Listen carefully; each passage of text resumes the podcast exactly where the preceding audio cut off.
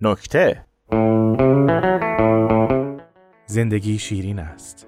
زندگی شیرین است.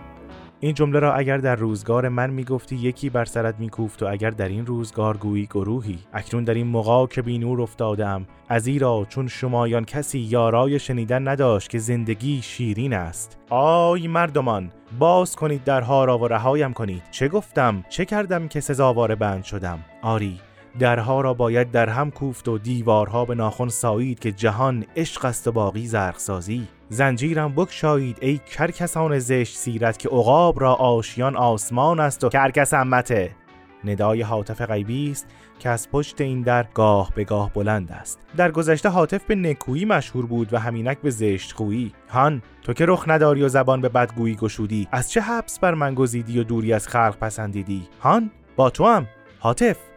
حاطف ندا برآورد. ببین میام اونجا یه جوری سر می‌کنم هرچی حافظ سعدی قوردادی بریزی بیرون ها. دیگه دقیقه ساکت شد دیگه مغزمون رفت. این چه زبانی است که او سخن می‌گوید؟ حافظ کیست؟ سعدی کدام است؟ کوهکنی بودم تنها و غریب که به تیشه ای دل کوه میتراشیدم تا دلش به دست دارم خسرو آن رقیب زیرک چنین را هم نشان داد. گفت دل این کوه بشکاف تا شیرین زندگیت شود. گفتمش بر سر پیمان هستی؟ گفت هستم. چنین کردم. روزی بیامد و گفت در این دهلیز چونی؟ گفتم اندک اندک زندگی شیرین کنم. گفت چون به نهایت دالان رسیدی نوری بر تو درخشیدن خواهد گرفت. وارد شو و بیم مدار. گفتمش چیست؟ گفت وارد و بیم مدار. گفتم نه که از این کار پروا دارم. گفت شیرین؟ گفتمش بلی. گفت وارد شو و بیم مدار.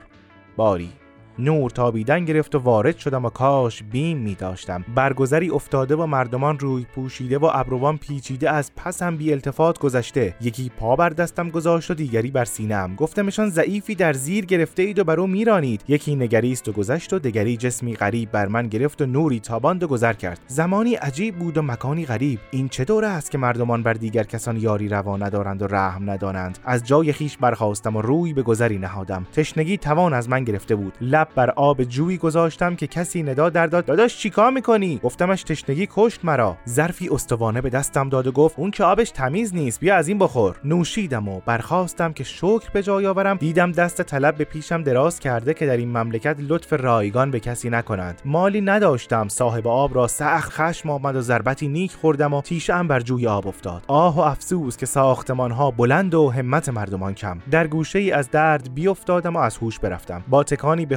آمدم و ندایی شنیدم که داداش پاشو خجالت نمی‌کشی؟ شیرین به یادم آمد و خسرو و کوه و دهلیز و نور و بیم. فریاد برآوردم که نامردمان چه می‌کنید؟ یکی گفت نگاه نگاه دو قرتونی میشم باقیه. پاشم پاشو ببینم. گفتمش رهایم کن ای زشت سیرت. دست در گریبانم گرفت و گفت صدا تو بیار پایین. مرد حسابی تو الان باید تو کمپ خوابیده باشی. گفتمش خواب کدام است که فراقش خواب بر چشمم حرام کرده و آسودگی از خاطر زدوده. گفت آه چه عدی داداش جنس جدید اومده. چی می‌زنی اینجوری حرف می‌زنی؟ گفتمش مقصودت ندانم. گفت اوزاد خیلی خیته.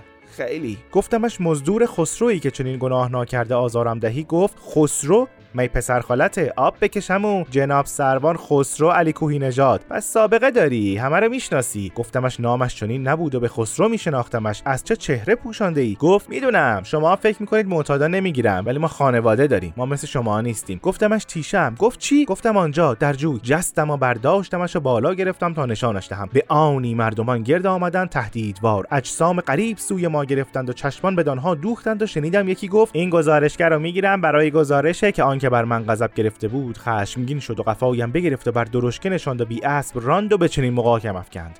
حال چگویی حاطف؟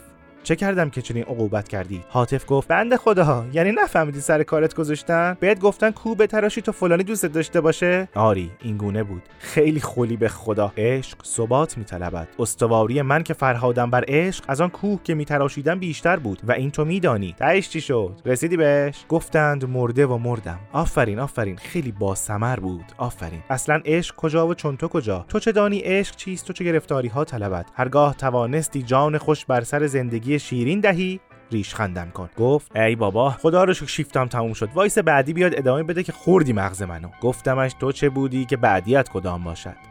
مدتی بگذشت. بعدی آمد. صدای پایش را شنیدم و فریاد برآوردم. ای ظالمان که بیگناه حکمم دادید و تباهم کردید. گفت اندکی صبر پیشه کن که به مطلوب خواهی رسید. گفتمش کیستی؟ گفت هاتف. گفتمش هاتف که رفت. گفت آن که آمد هاتف است. گفتمش این چه روزگار است که مردمانش چنین سخت کردارند؟ گفت چه خواهی؟ گفتمش رهایی. گفت آن دیوار که آنجاست می‌بینی؟ گفتمش اینجا فقط دیوار است و سنگ. گفت بشکافش. گفتمش چگونه؟ گفت این تیشه. تیشه از دریچه به درون انداخت و مات بدان نگریستم. گفت مشغول شو. شتابان مشغول شدم. ریگ و خورد سنگ بود که از دیوار فرو میریخت. اندکی بعد گفت چونی گفتمش مشغول. گفت به انتها رسیده ای گفتمش نه. گفت چون به نهایت رسیدی نوری بر تو درخشیدن خواهد گرفت. وارد شو و بیم مدار.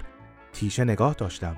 گفتمش کیستی که این چنین آشنا سخن می‌گویی؟ سخن نگفت. باز گفتم که از سیاهی برون آیا نام خود بگوی. چهره اش پشت دریچه نمایان شد. خسرو بود. تسخر زد و گفت وارد شو و بیم مدار. گفتم یک بار چنان کردم و چنین شد. گفت شیرین؟ گفتم بلی. گفت وارد شو و بیم مدار. گفتمش رهایم می نکنی. نه. گفت نه. گفتمش زندگی من شیرین است. گفت فکری کن و بازگوی. اندیشه کردم. گفتم اگر اوضاع چنین باشد زندگی خسرو شده که رهایم نکند. گفت زهازه بر تو. حال مشغول باش که چون به نهایت رسیدی نوری بر تو درخشیدن خواهد گرفت. وارد شو و بیم مدار.